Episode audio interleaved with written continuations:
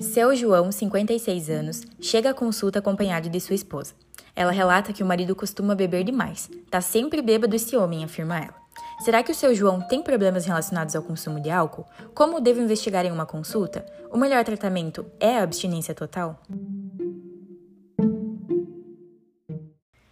Nesse podcast, iremos desmistificar um pouco desse assunto. O álcool é a droga mais produzida, consumida e que mais causa dependência no mundo. O abuso dessa substância acarreta altos índices de mortalidade, além de outras consequências como invalidez, negligências com crianças e violência. E é esse uso exagerado que leva a diversas consequências negativas na saúde mental e física do paciente. Seu João afirma que não bebe muito, então o médico pergunta: Você bebe cerveja, vinho ou alguma outra bebida alcoólica? João diz que adora uma cervejinha.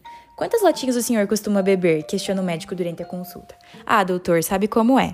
A gente toma uma cervejinha para relaxar na hora do almoço. Às vezes toma duas, todo dia pelo menos uma. Parece que se a gente não toma, chega a dar um tremorzinho e um mal-estar, né? A mulher do seu João relata que um dia desses, após as cervejinhas do almoço, ele não conseguiu ir trabalhar e, como isso se tornou muito frequente, acabou perdendo o emprego. De acordo com a Classificação Internacional de Doenças, o diagnóstico de um paciente com uso nocivo de álcool requer que o usuário tenha um dano real causado à sua saúde mental.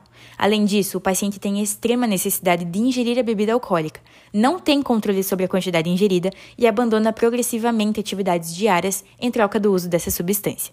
Se uma pessoa com dependência diminuir ou parar de ingerir a quantidade habitual, pode apresentar a síndrome de abstinência do álcool, além de sintomas como sudorese, cefaleia, tremores e taquicardia.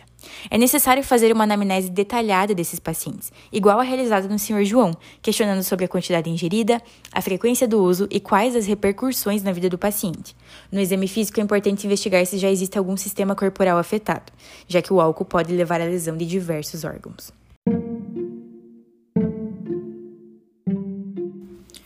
O médico questionou seu João. O senhor já se envolveu em acidentes de carro após beber? Já brigou em casa após beber? Seu João responde que não, mas que tem o hábito de dirigir sim após beber. O médico então perguntou se seu João estava disposto a tentar reduzir o consumo de bebida e iniciar psicoterapia para conversar com um psicólogo sobre seu consumo. Seu João aceitou a proposta, mas sua esposa saiu da consulta muito irritada, pois o médico não prescreveu nenhum remédio e disse para seu João que ele poderia beber sim uma cervejinha a cada dois dias, mas apenas em casa. É importante entender que a abordagem de redução de danos não é uma abordagem incentivadora do consumo de álcool. Ela tem como objetivo regular o consumo, pois reconhece que a abstinência nem sempre é desejável a todos os indivíduos. O conhecimento e utilização das redes sociais dos indivíduos como apoio para tratamento é essencial. Ou seja, a participação da família e amigos, bem como a espiritualidade e religiosidade são aspectos-chave relacionados ao sucesso do tratamento. Na atenção primária, essa abordagem deve ser multidisciplinar, com o apoio do NASF e RAPS sempre que necessário.